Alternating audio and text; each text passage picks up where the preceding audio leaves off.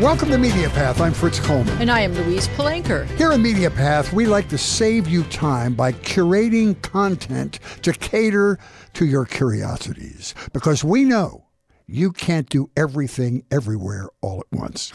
we also find interesting guests like David Millbern, who's produced a very touching documentary called 100 Years of Men in Love An Accidental Collection. This is a collection of photographs, some dating back to the mid 1800s, showing men in romantic situations. It took a great deal of courage to pose for these pictures, a great deal of courage to photograph these pictures. They are not prurient. This isn't the Mapplethorpe collection. These are photographs of men brave enough to publicly profess their love for one another, and even braver to be photographed doing it at times when gay relationships were often outlawed. David will be with us shortly. Weezy? Oh, I was watching Shrinking on Apple TV. Have you seen this one I yet? haven't seen that yet. Okay, I'm going to recommend it. In Shrinking, Jason Segel plays Jimmy, a recently widowed therapist who is struggling unsuccessfully to mourn the loss of his wife while parenting his 17 year old daughter. Jimmy is drowning in alcohol, hookers, despair, and a devastated kid who won't talk to him. So, with zero funks left to give, he lays waste to conventional therapy guidelines and boundaries and starts serving up brutal honesty to his patients and also entwining himself into their lives. The show features Harrison Ford and Jessica Williams as fellow therapists, and Jimmy's neighbors and friends are played by Christa Miller. Michael Urie and Ted McGinley. Luke Tennie is a military vet seeking trauma relief who Jimmy helps with martial arts classes and a room in his house. Jimmy's daughter is played by Lukita Maxwell. This is an ensemble piece that is emotionally gripping while being almost more comedy than drama. The dialogue and the overlapping relationships are sharp and rich with warmth and an edgy wit. The tone of the show is irresistibly flip and funny. And the opening sequence of the first episode had me screaming with joy. It is that good. Shrinking comes to us from much of the same team that creates Ted Lasso, and so it is loaded with heart and it is laugh out loud funny. You do need to know, Fritz, that Harrison Ford is this hilarious. It's important. You know, I learned how funny he is the other day when he was on with Stephen Colbert. He's so dry and Oh my- deadpan yeah. and old that, and, and I, I can only say that because I'm come, I'm a similar demographic. But he was hysterical on the Stephen Colbert show. He well, good. I'm glad, I'm glad it's doing well. Well, since documentary films are our guest topic today, I thought I'd share one of what I think is the most profound and heartbreaking documentaries I've ever seen. It's called Country Boys by acclaimed director David Sutherland. It was first a six hour, three part special on PBS Frontline. Now it's streaming on Prime. David Sutherland is a master of rural themes. He did The Farmer's Wife, which was beautiful and won many awards. This story is about two boys coming of age in the Appalachian town in East Kentucky of David, Kentucky. The boys are Cody Perkins and Chris Johnson. It follows their development into manhood between the ages of 15 and 18. What these boys have in common is the universe of Appalachian poverty. And they both go to the same alternative high school. This is a school that caters to kids from special circumstances like abject poverty or learning challenges. Beyond that, their paths diverge completely. Cody's life doesn't even seem real. His biological mother committed suicide when he was five months old. His father shot his stepmother, who was a stripper, and then killed himself. He lives with his one island of sanity, his step grandmother. Cody's grandmother's stability and his born again Christian faith are honestly what saves him. The other boy, Chris, lives in a dilapidated trailer with a helplessly alcoholic father and whose mother has abandoned the family to move in with her new boyfriend. Chris is left to raise himself. Chris's circumstances are so challenging, you feel almost claustrophobic. And what is frustrating is there is such raw intelligence in this kid and raw brilliance that you your heart aches for him. But he's kept from success by his relentless family challenges and his own self-doubt. I know it sounds depressing, but it's instructive. This film is about the never-ending, seemingly incurable cycle of poverty in Appalachia. It's about the gun culture, it's about religion, it's about science in high school. There's a really interesting discussion in a class, a biology class about evolution, and you, you harken back to the Scopes monkey trial. I mean, it's that interesting. So, the thing that makes the movie universal is teenage awkwardness, self doubt. The faculty and the staff at this alternative high school were amazing. The love and support they show the students, always patient, never judging, is heroic. Their teachers literally will them to succeed. It's called Country Boys, streaming on Prime. It's not happy, but it's so interesting. I watched uh, the first episode, and I I know it's about Appalachia. It's about poverty. It's about cycle of po- poverty within families, but it's also really just about any of us figuring out that we can succeed. Absolutely. And allowing ourselves to succeed and not getting in our own way. It felt like Chris was always choosing family over accomplishment outside of family because that seemed safer and easier and more familiar. So when he decides he wants to do a newspaper, which he sees as a quiet and contemplative task. It turns out it's vast and multifaceted, requiring leadership, which Chris yet doesn't possess. So he quickly felt that he was shouldering a boulder. He wanted that feeling gone. And so the day before Christmas break, when he needed to collect all his articles from his fellow students, he, did, he ditched school.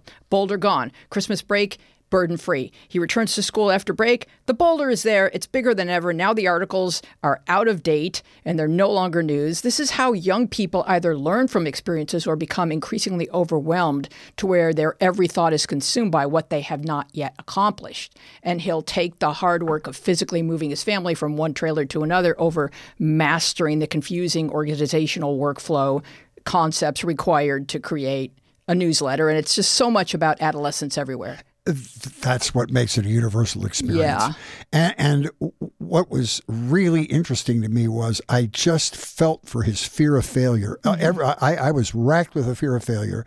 And wasn't he brilliant? I just thought this kid had so much potential. He was three times as smart as everybody else in his family, and it was a real tragedy that he just couldn't pull himself out of it. Anyway. Yeah, very I, captivating kids. I'm glad you watch it. It's, yeah. a, it's a brilliant film. All right, let's get to our guest, David Millbern. David has done a very touching documentary called 100 Years of Men in Love An Accidental Collection. It's a collection of photographs from 1850 to 1950 of men in romantic relationships. It's called Accidental Collection because the two men who gathered these photographs just sort of started it unintentionally and it grew from there. Hugh Nini and Neal Treadwell stumbled across some of the initial photographs by happenstance and it went on from there. David, welcome. And I, I just want to tell people that I, I don't know what uh, we've sold it like, but it's not salacious or pornographic in any way. It's quite beautiful and profound. There are some of the, uh, the, the pictures. Well, thank you, Fritz, and thank you, Louise. It, it is about love, and love matters. Love mattered in 1859. It mattered in 1959, which is the uh, breadth of this uh, documentary, and it matters now. We actually stand on the shoulders of who who these people were back in the day that had the the courage and were brave enough to capture their love on camera and I always think that, well, maybe they're looking down on us, thinking, you know, you know what? Yes, yes, our love mattered then. We captured it, and it matters now because it's a call to action. It's a mm-hmm. call to action to be bold, love who you want to love, and take a picture of it. And and and a brilliant thing that was uh, noted uh, in sort of is the written introduction to this film is that because all the LGBTQ rights now and, and gay marriage, it seems very current to us, but it's not current. These types of relationships have been going on forever, and this just sort of broadens it out to represent all of history, which is really eye opening. Th- these are essentially like pre selfie selfies of men in romantic relationships at a time posing as couples when some of these relationships were illegal. Talk, uh, if you would, David, about Hugh and Neal and how they started the collection. There's a great story about uh, the, the, church. It, they, they, they found one and they thought that they'd never find another one. And then they found a few months later, they found another one. And 3,700 pictures later, they said, This is something. We have found something. And it hits a personal note for me because when I was seven years old, growing up in Indiana, uh, I was going through my parents' old boxes of photos, and this is a tintype uh, with two handsome men uh, uh with their legs crossed towards each other, their uh, shoulders touching. They're holding a placard together that says Bourbon, Indiana Fair 1908. Wow.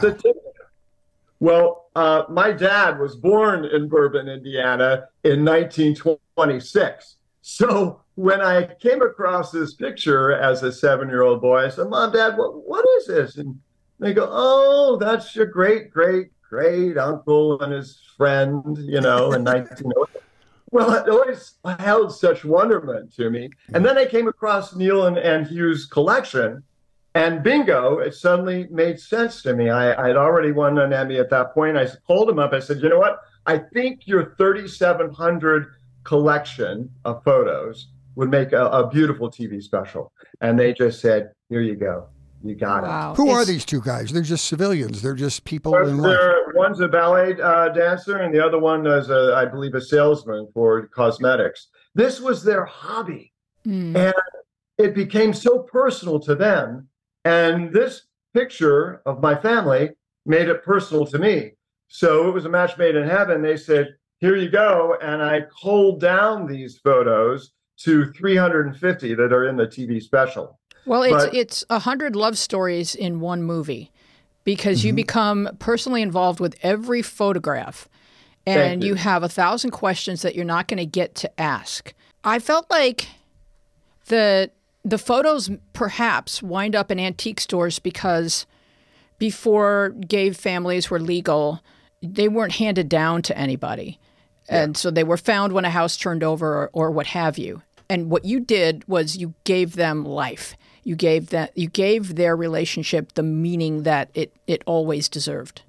Thank you. I, I they were found in shoe boxes. In uh, some of them were creased and folded up into wallets. Others were like pristine condition, as if they were on a mantle and revered. Uh, but what is uh, consistent through all of them is the love. You know, the film has won 23 film festivals, and I and I stand sometimes in the back of, of the hundreds of people watching the film, and I feel them like 10 minutes into it, they kind of go, en masse, it's kind of like, oh, mm, nice. I understand what this is. This is a journey. Mm-hmm. This is a journey of history. This is a journey of love. And I am what I want to participate. It's an immersive art piece. Mm-hmm. It, and, and, I will tell you, uh, I think what gives the film its power is it comes from the Ken Burns School of Cinematography, which is still pictures are often even more intense and powerful than uh, moving pictures. Fritz, you're so right. In fact, there was one critic that said it's very Ken Burns esque. I linger on these photos mm-hmm. and combine music and and uh, quotation love love quotations from uh, famous gay authors, and we get to investigate and and fantasize about that time, fantasize about the two individuals, and we get to explore in our own mind what love means. I have uh, these film festivals, like they say, I have uh, women come up to me and say, David, such a beautiful film, such a beautiful film. I wish to God there was some man in my life that ever looked like that into my eyes. well, wow. it's interesting that you bring up the eye thing because both of the two gentlemen uh, said that that is what the giveaway is. Instead of it just being two friends in a photograph, they looked into the eyes of one or both and saw the love, and you could read that it was a relationship. Right. And then we move on to body parts touching and then uh, uh, feeling comfortable clothed in bed together. And then the ultimate, uh, the kiss. That's kind of the journey of the film. But uh, I, I have to tell you, you know, you mentioned a selfie. In the TV special, we feel that we've captured the first selfie. There's a picture of two gentlemen with their arms around each other, and um, they have a camera and a device, and they're shooting into the mirror. And we call it you know the first selfie Perfect. ever ever captured which was pretty amazing. Yeah. Now let's talk about the umbrellas. Where you found them in a lot of the photographs. Were they used in photos of heterosexual couples in well, that time period? yeah. Expl- first of all explain them and then and then go ahead and talk about it. Well through our research we found that there was a whole series in the late 1800s early 1900s with men holding umbrellas uh, and if you think about that for a minute First of all, they're holding the handle, their ha- hands are touching. An umbrella creates a canopy so that no eyes can kind of come in and see what's going on from the outside. So, over and over again, we see these pictures of men with umbrellas. They felt safe there. we feel that the umbrella during that time period was kind of the rainbow flag of the day, mm-hmm. uh, uh, and it's it's it's really true because we found so many photos with the umbrella. Well, it signifies it's, it's like a huppah in Jewish tradition. It signifies a house. You're creating a dwelling in which in which you, you, are united. And we have a whole series of photo booths. I mean, what's special about a photo booth? Well, guess what? You get to go in there. Privacy. Your, mm-hmm.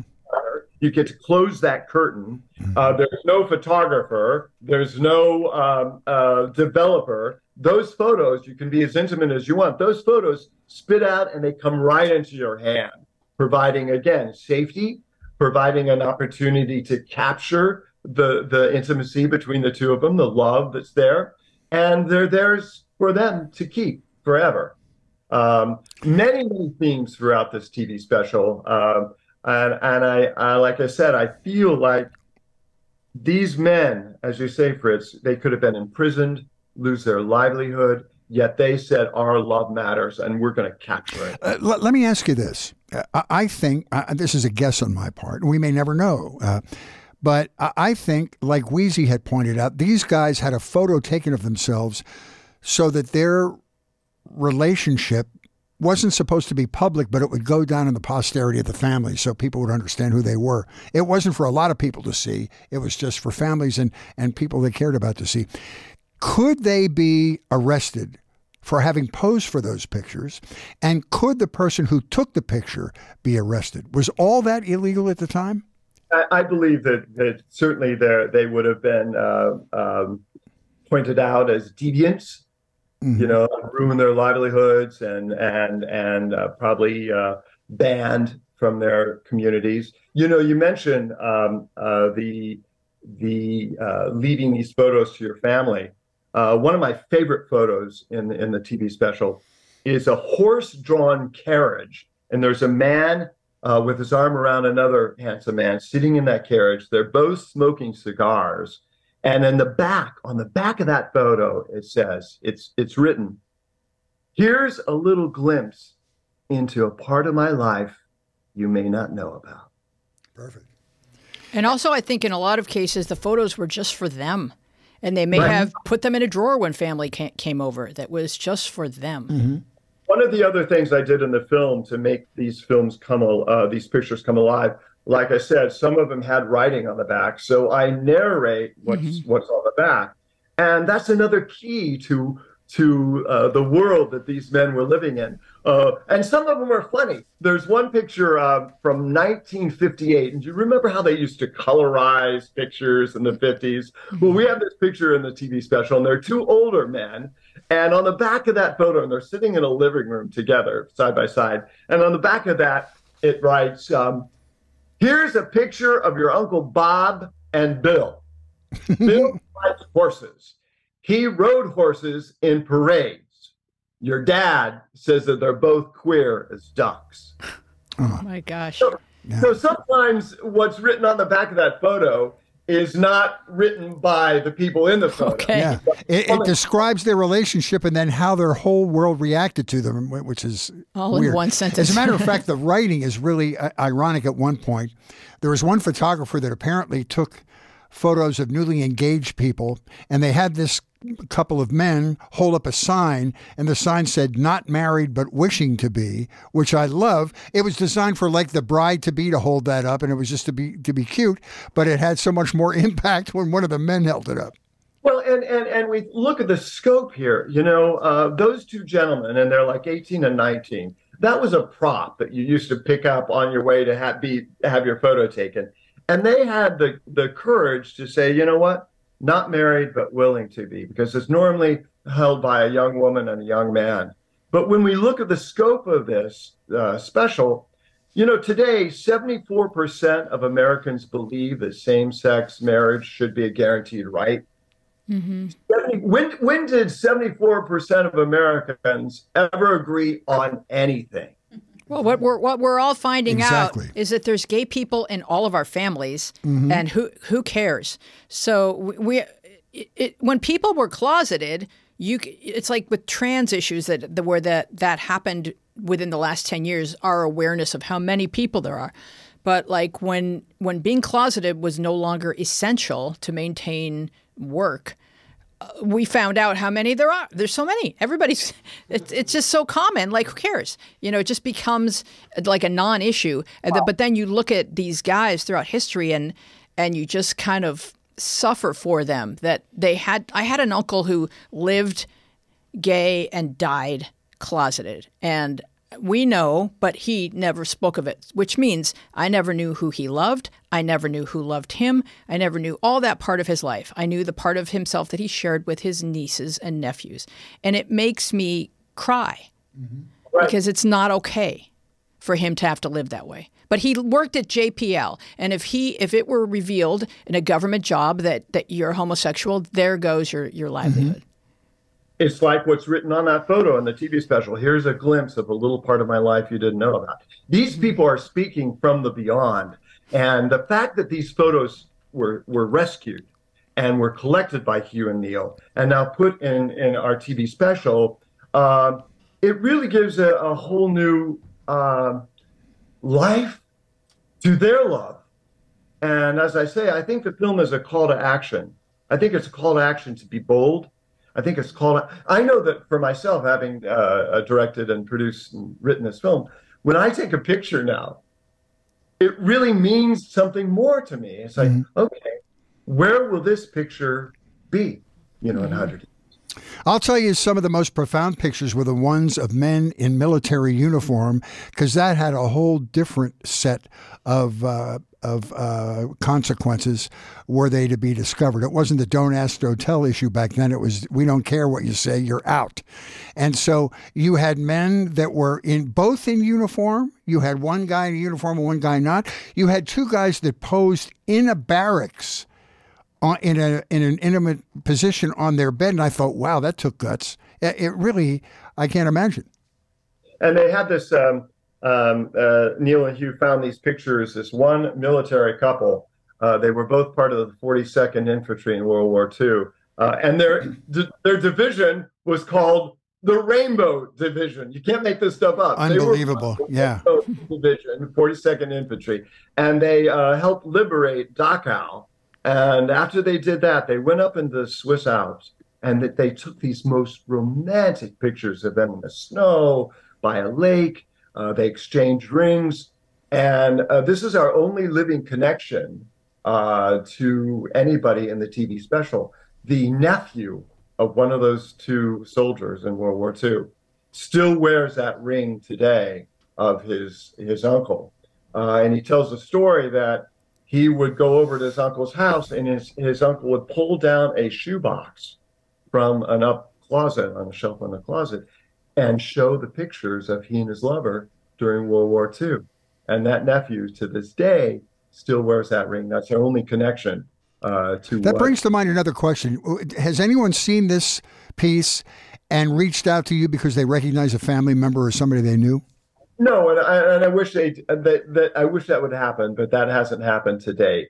Um, I think uh, it will happen. Uh, I was wondering. It's interesting that the photos contain mostly young men, and if it makes me, and that of course that makes me wonder if they could find reasons to be together in their youth because they're in service or because they're roommates, or but as they grew older, did did did they did society steer them into a heterosexual a type of life or the life of a confirmed bachelor or uh, you know the the allowance of society for this picture to take place happened because they were young guys together well, that's very interesting because I know uh, uh, uh, as technology develops now, and we all have to adapt to new technology, you have to remember that this TV special is also a history of photography. So, mm-hmm. who adapts new technology more quickly than all of us are young people. Okay. And young people are the ones taking these pictures. Although we do have several middle aged couples, we do have uh, a few older couples too but uh, young people adapt new technology a lot quicker than than uh, uh, others of us. But mm-hmm. I think that that may play into that, Louise. Speaking of technology, there's some beautiful thumb uh, scale uh, tintypes in there, just like an inch wide, which were quite beautiful, and I'm sure difficult to blow up so you could see them. Yeah, yeah, it's all difficult, but I I wanted, and I'm so proud that. Um, the Palm Springs Art Museum is doing a, um, a, evening dedicated to this film as a fundraiser for the art museum. And when they contacted me, I was like, "Yes, oh. you get it. It is an art installation. Yes, it's a TV special. Yes, it's it's it's it's uh, uh, uh, everything a TV special is and and more. But at the end of the day, it is an art installation. You get to sit there and look at the art of photography throughout the ages. So I was mm-hmm. very pleased with that. And it's also been installed in the uh, Hollywood Museum here at uh, um, uh, Hollywood and, and uh, Highland uh, uh, for a year. Oh wow! So between eighteen the eighteen nineties and the late eighteen twenties, there there was a. It seems to be that there was a more open attitude around gay couples, as there probably has been in cycles throughout history, right? Or depending on the location on the globe. So, um, but for us in America, that corresponds with what we came to call the gay 90s and the roaring 20s. Uh, so, do you think that, that those were periods where people were just more comfortable with everyone being themselves and then things tighten up again or religion comes back into the forefront or? Yeah, I think that uh, the McCarthyism in the 50s kind of shut things down a bit. And, uh, well, there was a uh, lavender scare because a lot of gay folks had found work after after World War II in Washington because they were quite talented, and then right. all of a sudden that they, they were being. I mean, I you could talk more about it than, than I, but uh, they were hounded and uh, driven out of their jobs and terrified. I, I, hope you know. I don't know. We weren't there, obviously, in the 20s and 30s, but I, I hope that things were free and open, and these people were able to to freely take pictures. Uh, and I'm glad these pictures survived. But I think during the 50s, things clamped down a bit. And it wasn't until, you know, actually, um, and this is going uh, into history about, about another documentary I, I, I, created, Long Road to Freedom The Advocate Celebrates 50 Years. I didn't really realize where this free love all came from, but it was birth control. It was uh, from the heterosexual community when birth control came in and, and heterosexuals could be free love and this and that. Well, the gay population, the LGBTQ population, came in on uh, with that. Said, okay, well, if heterosexuals are doing that, we can do that. And that's where the the free love of the 60s and 70s came about. Until, of course, the pandemic that a lot of people don't mention anymore was the AIDS pandemic in in the uh, late 70s, early, early 80s kind of a follow up to your question, Weezy, uh, David, was homosexuality accepted in Europe uh, more than the United States in the early 1900s? And second of all, are all of your subjects American couples? Uh, no, we do have uh, European, the uh, Neal and Hugh uh, collected in Europe as well. But it reminds me of what uh, Marlene Dietrich said. Remember, they uh, they asked her, uh, Marlena, are you a lesbian? She goes, darling, I'm European. That's adorable. I, I, think that the uh, the closeness, the uh, uh, there's just a, a, a geographical closeness with Europeans more so than Americans, the puritanical Americans. But um, I don't know about that. Um, certainly they say that 10% of uh, all population is is uh, LGBTQ, and and I think that that would not stop at the ocean. I, I would I would tend to uh, agree, and it, it seems to me like when I, I have a gay brother, we both have gay brothers named Craig, Francis is a, a, a stepbrother. But um, every nationality, ethnicity raises you within it you know some version of your identity from birth. But before the internet and representation, gay kids grew up feeling isolated and terrified of their own nature and they had to find their culture, their community, their people. So for me, they've always felt stronger than mortal people because they had to go and they had to have those 15 years of terror, wondering if they were ever going to be okay, and then right. still maintain their humanity and then fi- go out and find their their people. Right. And their, and their pride in themselves, yeah that's why I appreciate um, uh, TV networks like Here TV. Uh, Here TV's mandate is to provide positive role images to the LGBTQ community. And they are obviously funded uh, 100 Years of Men and Love, the Accidental Collection. And I, I feel that by, by films like this, by the work that Here TV does, we are able to to create these images. And they always say, you know, uh, uh, pass the torch to to young people. Well, if you pass the torch, you're in the dark.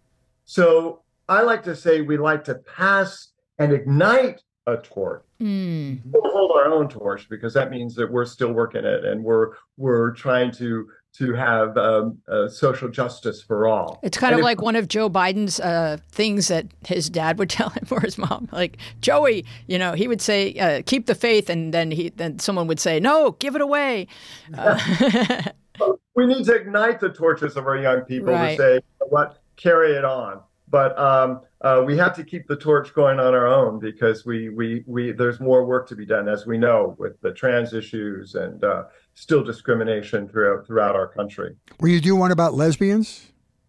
Uh, you know that that's an interesting idea. That's an interesting idea. There again, um, I don't know if women were tech savvy in 1859. I think that women, you know, might have been you know pushed down. Mm-hmm. there, there women in in some of these pictures that we have in a hundred years. Uh, they're kind of allies. If you remember the picture of of the four women right. uh, hovering on the mm-hmm. beat, yeah. Uh, young men uh, kissing. But I have a uh, theory. I have a theory about that. I, I think it was much more uh, acceptable for women to be in tight embraces. So there may actually be a lot more photographs that are difficult to discern what the nature of the relationship is.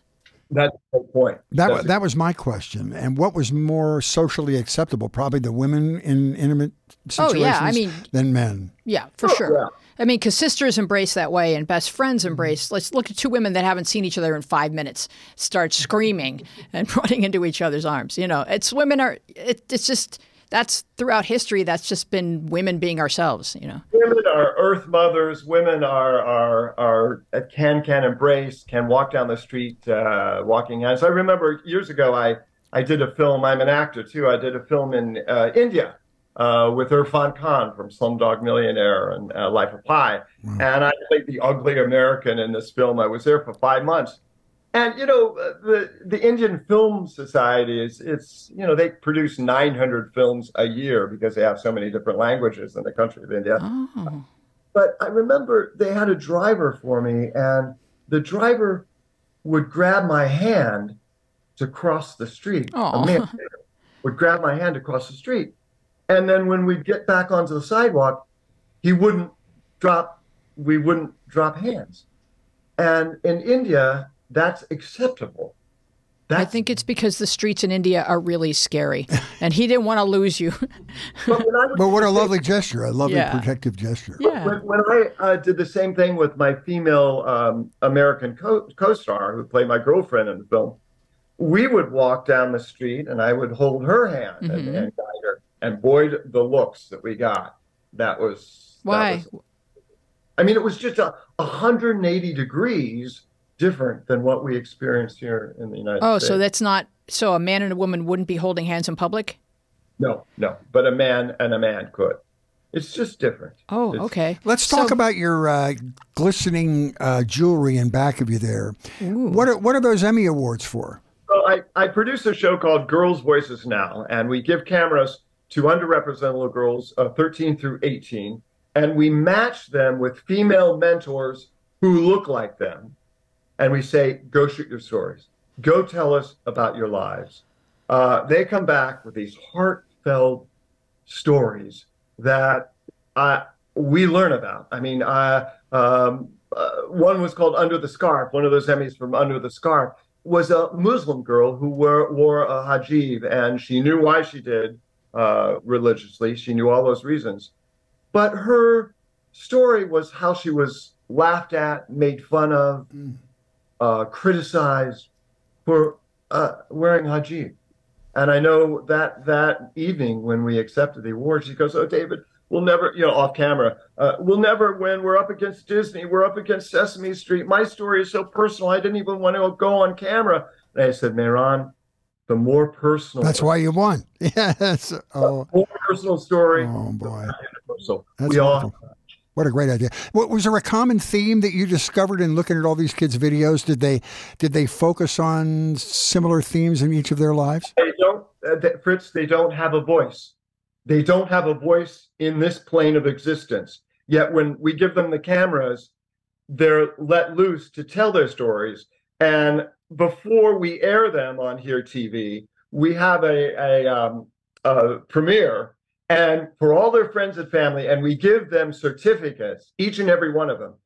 And those smiles of those girls saying, Oh my God, my life does matter. Mm. Wow. I, I can have a story and I can have a voice. And if they go into show business or they don't, they know from that point on that they have the ability to voice their opinions and people will listen because this is kind of this is kind of like what Joyce Chopra does. We had Joyce Chopra, she's one of the first female film directors on, and she one of the things she does mm-hmm. is go to go to different parts of the globe and give kids cameras. My next season, there's there's one short, one little girl uh, did a, a um, and I didn't know this term. Do you know what period poverty is? No. No. Oh, they don't have sanitary products? When the family is so poor, and these girls are 13 through 18, that they can't afford feminine hygiene products. Wow. Wow. And when you think about that for a minute, how, you know, teenage years are so rough anyway, and not to have the ability or the funds, it, it just takes your heart. I, I, I, like I said, I'm learning from them as I'm learning from these men and these pictures to how how how we should love and how, how we should be bold about our love. And, and I think that your movie, we're talking about young people, would be very instructional to uh, like high school kids. I was very proud of my daughter's high school. She went to a Catholic high school, but they had an LGBT uh, club there where there was, you know, support for one another. But how instructive it would be to play that film for kids who are just either coming out or discovering their sexuality, and it almost gives them permission and shows them the continuity of their life throughout history. It would be almost as or more impactful showing it to younger audiences, teenagers or something. Uh, I hope to do that. I hope to do that. I hope uh, I can uh, uh offer that film up to to to young people. I yeah, think we because can.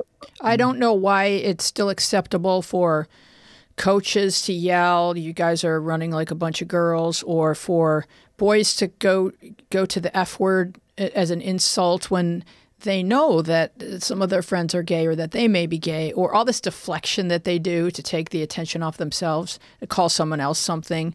I just don't know why that's still a thing when we know that many people are LGBTQ. I, I just don't understand why that's the go-to insult and how to how to turn that around.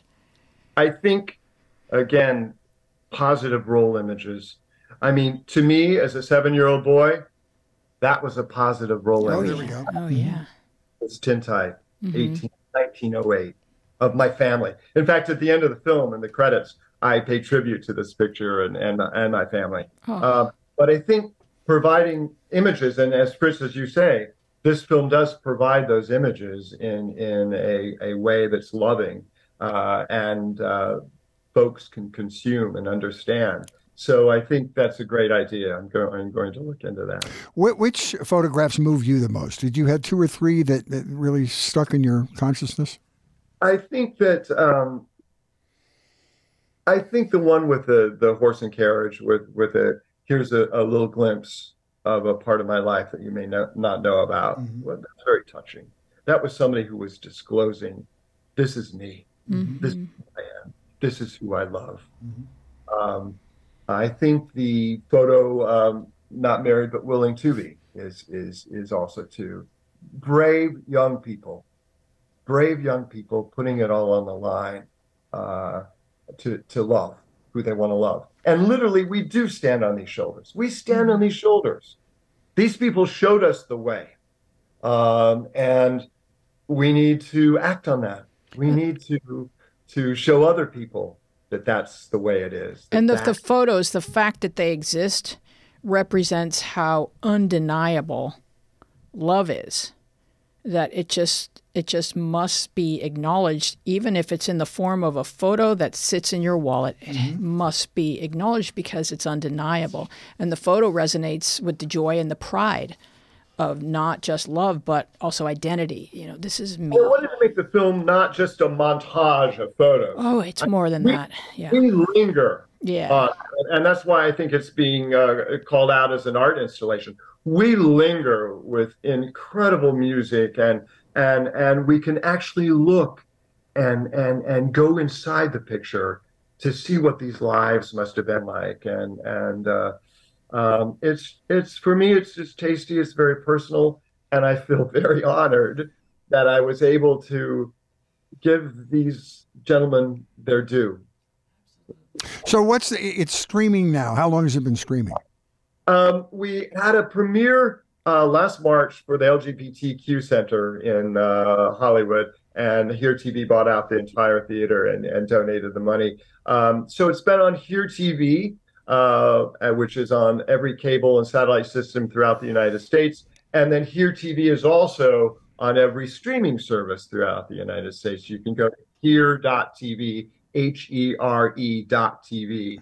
Uh, they funded the picture. Those folks over there uh, realize how positive role, Im- role images really matter.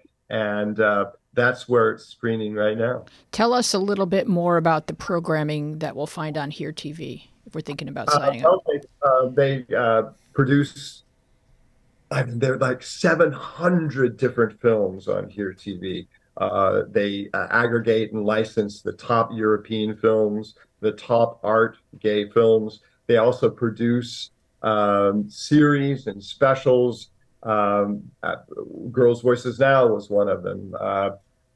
Gods and Monsters. That's that's a little more of our salacious product. That's a that's a series called Go Go. But if we look at that Go Go um, uh, series, uh, Can't it is they a, got that photograph of me when I was in college. That's unbelievable. Yeah, and there was. How did they find that?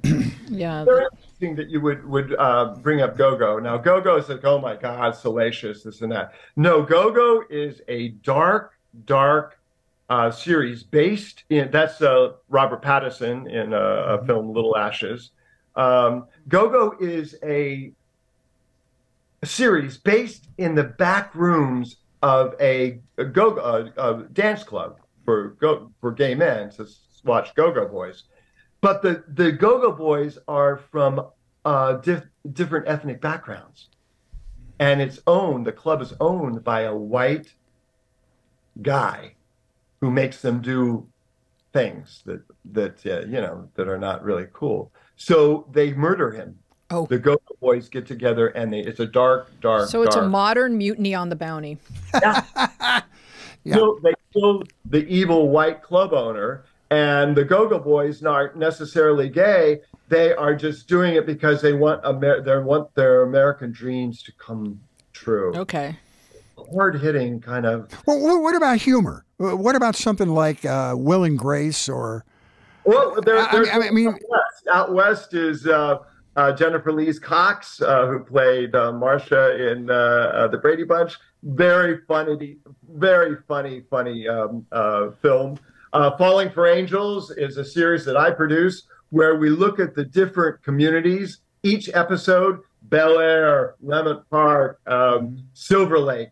We look at different couples in all these different towns but then on the sixth episode, they all come to a, a wedding in Malibu. And we realize that in the City of Angels, we all have our own communities, but when we come together, we can be a part of a shelter is one of the uh, the surfer movie right there. Mm. That one of the uh, they said that right after Brokeback Mountain, this is the number one gay p- film of all time, and we produce that. Here TV produced that. Paul oh. Collins produce that. Oh wow! So you produce, um, um, you you obviously produce content for them other than your own films. They hire you to do whatever they need. Yes, yeah. I mean, I, I, I, produce my own stuff, but I also uh, uh, am head of content for Here TV, so I, I get to know all their product. And uh, uh Paul Colichman won the Oscar for Gods and Monsters. Bill Condon mm-hmm. directed in 1999. Uh, he's the C CFO, uh, CEO, I'm sorry, CEO of, Here TV. He produced uh, Gods and Monsters, won the Academy Award. Was up that was Ian McKellen and Brendan Fraser um, and uh, Lynn Redgrave, who won the Golden Globe. And then he also won the Oscar for Departures, 09, uh, uh, best foreign film from Japan. So here TV's background is film. Mm. So they understand film. So when you go to Here TV, you're not only seeing the best in LGBTQ, you're seeing great film work as well. What are you working on now? I, I, I've got a kickboxer film that I've written. yikes. And here's an interesting thing. It's called Big Rage. It's a regular kickboxer film. I mean, it's going to be a, a young a young kickboxer teamed up with an older female kickboxer, and they go out and they fight crime. I mean, it's it's it's uh, the Chinese are involved, this and that. The only thing is, is our audiences will know that the person that we've cast as the the, the young um, MMA fighter is actually gay in his real life. He's got a- Ah. he looks like a swimming wear a swimming suit model, which doesn't hurt. But our audiences, all our audiences will see is like, yeah, I don't. There's nothing gay about the kickboxer film. It's a regular kickboxer film. But our audiences will know that he's gay.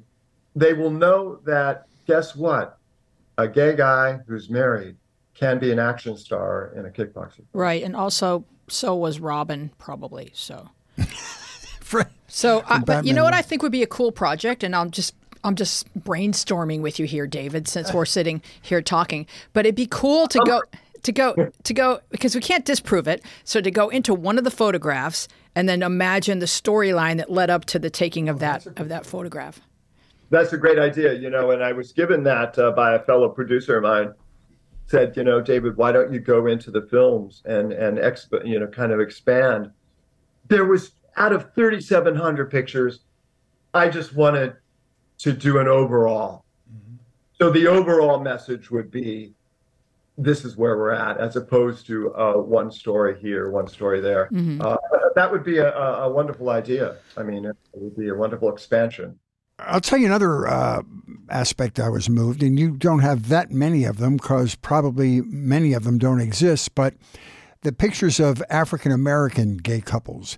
Because of the double and triple stigma of gayness in the black community, it was even braver for those guys to be photographed together. And and when I went to Neal and Hugh, I, I uh, you know I said, "Give me everything you got. Give me everything you got." Out of 3,700 pictures, they had 30. 30. And then I learned that because photography was kind of an expensive sport, interesting. an expensive thing, Mm-hmm. that that's one of the reasons why there aren't more African American pictures because you kind of had to be wealthy to have that new technology, you know, a new Or- camera. Or to even have access to go, like a lot of your photos are from people making an appointment with the photographer in town and going in and picking out an outfit and the prop and the, what they're going to hold up. And that was an expensive uh, expedition. So not Some of everybody. the wardrobe, Louise. Oh my God, the suits. Yeah. and the this, I that. know. Yeah. Nice looking clothes. I, I noticed that myself. It's not always their clothes, is what I'm I saying. learned that cufflinks uh, Yeah. back in the day was a, a, a way to signal that you were gay. If you Oh, that's interesting. cufflinks. I'm glad my Oh. father passed away before he found that out.